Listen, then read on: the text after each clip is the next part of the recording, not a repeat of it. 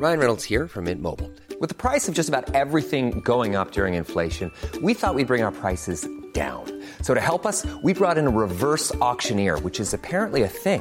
Mint Mobile unlimited premium wireless. Ready to get 30, 30, bit to get 30, bit to get 20, 20, 20, bit to get 20, 20, bit to get 15, 15, 15, 15 just 15 bucks a month. So, Give it a try at mintmobile.com slash switch. $45 upfront for three months plus taxes and fees. Promo for new customers for limited time. Unlimited more than 40 gigabytes per month. Slows. Full terms at mintmobile.com. Bonjour, dans cet épisode, je vais vous donner les trois tendances bien-être au travail pour 2024. Je suis Gaël Châtelain-Berry, bienvenue sur mon podcast Happy Work, le podcast francophone le plus écouté sur le bien-être au travail. Alors, les tendances bien-être, on en parle chaque année en début d'année pour savoir s'il y a de grands changements. Eh bien, pour 2024, il y a des tendances qui se confirment et d'autres qui sont pas nouvelles, je ne vais pas exagérer, mais en tout cas où je sens enfin une énorme accélération et ce sera la troisième tendance dont je vais vous parler. Mais commençons par la première tendance, l'exigence de flexibilité par les salariés. J'entends et je lis ici ou là que certaines entreprises reviennent sur les accords de télétravail, vont réduire le nombre de jours télétravaillés. Mais quand on écoute les salariés, ils sont plus de 80% à souhaiter au contraire augmenter le niveau de flexibilité. Non pas qu'ils souhaitent être en télétravail en permanence, non, ça, 100% télétravail, c'est aussi mauvais que 100% présentiel. Par contre, ce qu'ils souhaitent, c'est avoir le choix. Si je veux être en 100% présentiel, je le fais. Si je veux être en 100% télétravail, je le fais. Et si je veux mixer, eh bien, je peux le faire. La grosse tendance actuelle, c'est cela, l'entreprise à la carte. Et c'est amusant car il y a un an exactement, avec mon partenaire Edenred France, j'écrivais un livre blanc qui parlait de cela, de l'entreprise à la carte. Eh bien, nous y sommes. Et quand on voit les difficultés de recrutement que les entreprises ont actuellement, mon petit conseil pour 2024, si jamais c'est votre cas, augmenter le niveau de flexibilité dans l'organisation du travail et vous verrez, les candidats, les candidates vont se bousculer au portillon et surtout en termes de fidélisation et de bien-être, c'est très fort. Alors la deuxième tendance qui commence à apparaître, je vois enfin des entreprises qui se posent la question de la nécessité du présentiel.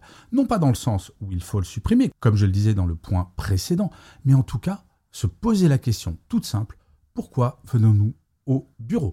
Si c'est uniquement pour rester derrière son ordinateur, pour rester enfermé dans son bureau toute la journée, il n'y a littéralement aucun intérêt.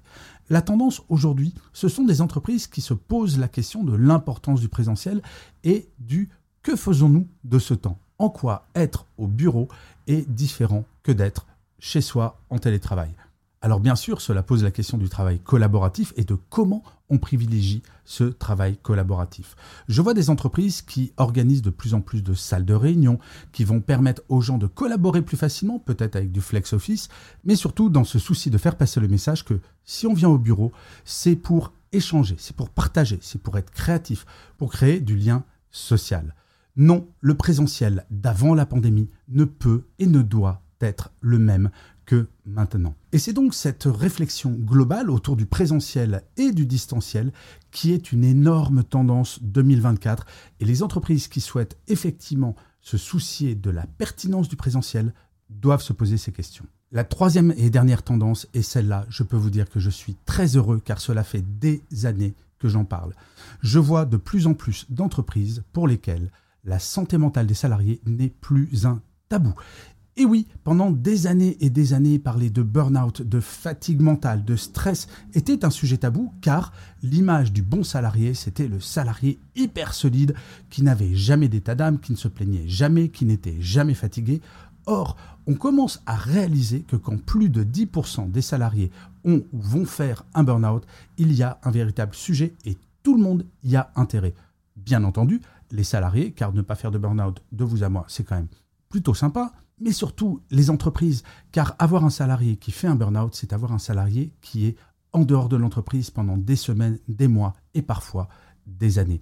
La santé mentale qui n'est plus un tabou, c'est mettre en place des applicatifs qui vont permettre aux salariés de se former, de s'informer également. C'est de mettre en place des formations pour que les managers puissent reconnaître les signaux faibles du burn-out, par exemple. C'est créer des espaces de parole qui vont permettre aux salariés de parler de leurs problématiques mentales, mais également de libérer la parole.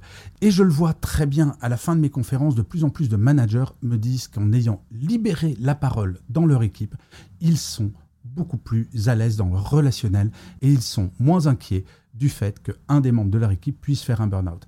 Car bien entendu, quand on est manager et quand on est un bon manager, on se soucie du bien-être physique de ses collaborateurs et collaboratrices, mais également de son bien-être mental.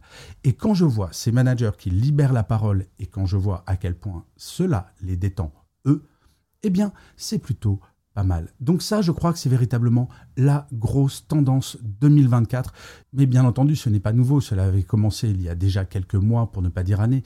Mais là, véritablement, depuis le deuxième semestre 2023, je vois une tendance beaucoup plus lourde. Donc voilà, c'était pour moi les trois grosses tendances bien-être au travail 2024.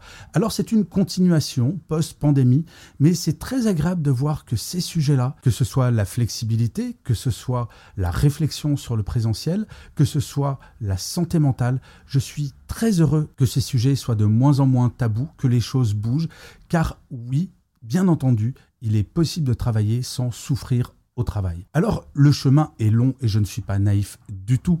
Je sais bien qu'il y a encore des problèmes à régler, mais le fait de savoir que de plus en plus d'entreprises s'attaquent à ces sujets, c'est tout de même rassurant.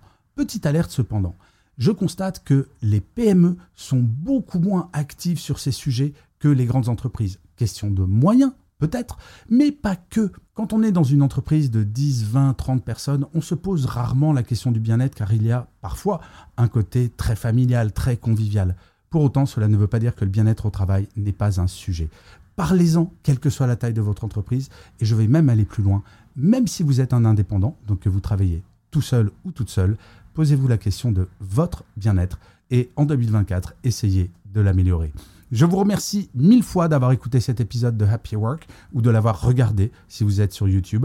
N'hésitez surtout pas à vous abonner sur votre plateforme préférée, à mettre des pouces levés, des étoiles si vous êtes sur Apple Podcast, des commentaires, à partager cet épisode s'il vous a plu. C'est très important pour que Happy Work dure encore très longtemps. Et en plus, de vous à moi, cela me fait très plaisir. Je vous dis rendez-vous à demain et d'ici là, plus que jamais, prenez soin de vous. Salut les amis.